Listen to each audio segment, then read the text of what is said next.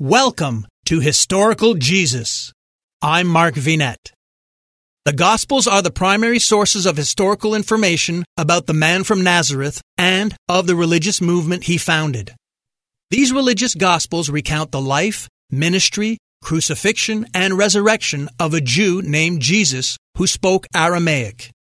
Biblical scholarship regards the Gospels to be the literary manifestation of oral traditions that originated during the life of a historical Jesus and are a type of ancient biography, a genre which was concerned with providing examples for readers to emulate while preserving and promoting the subject's reputation and memory, as well as including propaganda and preaching in their works. The four canonical Gospels that tradition attributes to Matthew, Mark, Luke, and John are therefore the foremost sources for the life and message of Jesus. But other parts of the New Testament also include references to key episodes in his life and deeds, including the letters of Paul the Apostle, whose writings are the earliest surviving Christian texts that include information about Jesus. In this episode, we examine the canonical Gospels in the conclusion of our survey of the Bible. The Bible is the most significant book in the Western canon.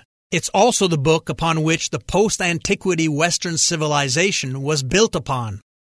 When first written, the four canonical or sacred Gospels were called memoirs or memories. Only later were they referred to as Gospels, meaning glad tidings or good news in Greek. Once again, Garry Stevens of the History in the Bible podcast shares with us his views on this remarkable book, In Search of the Historical Jesus. The three most referenced books of the Christian Bible are Psalms, Matthew, and the immensely popular Gospel of John. John the Apostle was also held to be the author of the book of Revelation. The author of Revelation does call himself John, but makes no claim to be either John the Apostle or John the Gospel writer. The Western Latin Church thought that Revelation was a doozy of a book, one obviously written by the Apostle. The Greek East thought it written by some other person called John. The time from 250 to the triumph of the Emperor Constantine, 60 years later, was a miserable era for both the empire and the Christian community. The empire was assailed by Germans to the north and Persians to the east. Rome struggled to mount a military response. Central government collapsed in the face of constant military coups. International trade declined, and cities were forced to become self sufficient. The Roman economy slowly transformed from the freewheeling international trade zone established in the late Republic to something more like parochial feudalism. The state looked for scapegoats. It found them among the Christians. Constantine's immediate predecessors stabilized the empire. Constantine reversed the religious persecution of his mentors. He proclaimed freedom of worship for all. He promoted the Christian church. During this period, a man by the name of Eusebius took pen to papyrus. Eusebius was the bishop of Caesarea Maritima, a small city on the Mediterranean coast of Judea, about 90 kilometers northwest of Jerusalem, not far from modern Haifa. He worked from 310 to 340. He witnessed his church pass from persecution to state support. Upon his death, somewhere between one quarter to one half of the imperial population were Christian. Eusebius wrote a comprehensive history of Christianity down to his own time. The importance of Eusebius cannot be underestimated. His history is filled with anecdotes and extensive quotations from earlier Christian writers. In innumerable cases, Eusebius' quotations are our only source of knowledge for many early Christian authors. Eusebius records the books he considers sacred. Eusebius is writing during a time when Christian bishops like himself first enjoyed the luxury of state protection and income. Time for a man to sit back and write a few good histories. Even at this late time, Eusebius is unsure about the New Testament. He makes an inventory of books divided into three categories accepted, dubious, and rejected. Eusebius accepted the four Gospels and the letters of Paul, Acts, and Revelations. Of the other letters, only 1 John and 1 Peter. Everyone. If you've been injured in an accident that was not your fault, listen up. We have legal professionals standing by to answer your questions for free. Call now and find out if you have a case and how much it's potentially worth. Call 800 218 6010. I'm here with spokesman John Wolf. So, John, tell everyone listening who should call right now. Well, Maria, first off, thank you for having me here. It's always nice to answer the listeners' questions. Now, as far as who should call in, anyone who's been injured in an accident and think you deserve compensation, give us a call right now. 800 218 6010.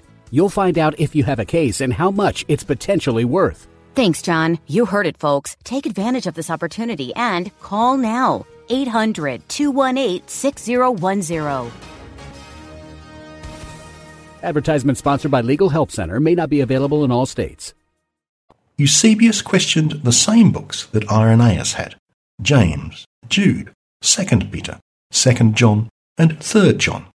Eusebius rejected many books that other communities were reading.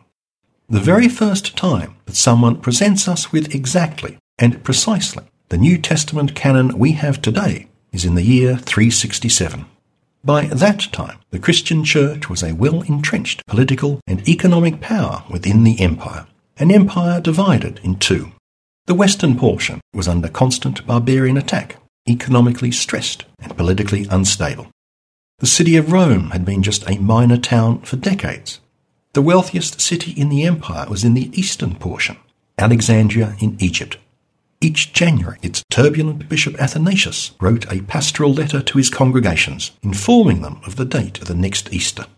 In one such letter, he laid out his idea of the sacred books, corresponding exactly to our New Testament. We can't know if Athanasius was just putting forward his own ideas or if he was reflecting common opinion. Athanasius' letter did not settle matters. For another century and more, the Latin West challenged the legitimacy of the letter to the Hebrews. The Greek East stuck with Eusebius and tried to ditch the letters that he thought dodgy, as well as the book of Revelation. How did the church end up with the books we now have? We are clueless.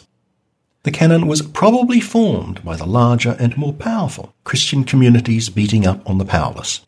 Most of the church fathers are bullies from the wealthiest dioceses. They hectored and harangued their opponents into submission. After the Jesus movement rejected Marcion's tiny list of sacred books, it reacted by expanding his canon. First off, it incorporated the entire Jewish Tanakh, the Old Testament. The Old Testament provided a model. The Old Testament began with histories.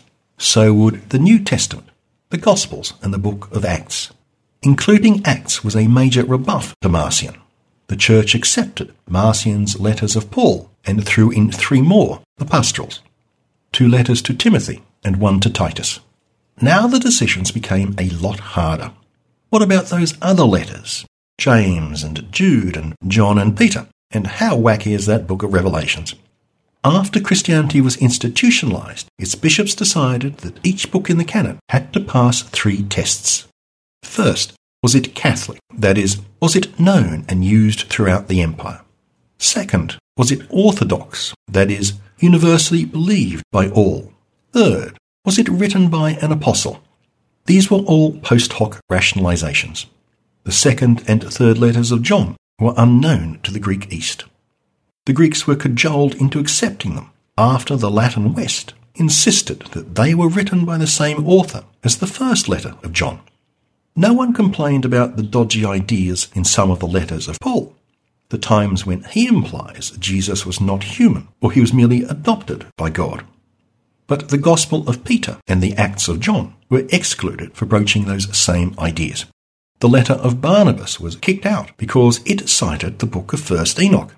But the letter of Jude did the same, yet it was retained. Other books were rejected not by their content, but because of guilt by association. All the Gnostic works suffered that fate, including the Gospel of Thomas. The Gospel of John was a fan favourite of the Gnostics and barely made it into the New Testament. The criterion of apostolic authorship was easily twisted. The three letters attributed to John are anonymous. That didn't stop anyone claiming John as the author. The letter to the Hebrews is also anonymous, but became so popular it was attributed to Paul. There were dozens of letters floating around attributed to Peter, but only two made it into the New Testament. By the year 450, the list of books of the New Testament was well established. When the empire was falling apart, both Greek East and Latin West had agreed on the same collection of 27 books. Academics support the historicity of Jesus, but scholars of antiquity differ on the beliefs and teachings of Jesus as well as the accuracy of the details of his life that have been described in written accounts of the life and teachings of a historical Jesus. I'm Mark Vinet. Thank you for sharing your time with me.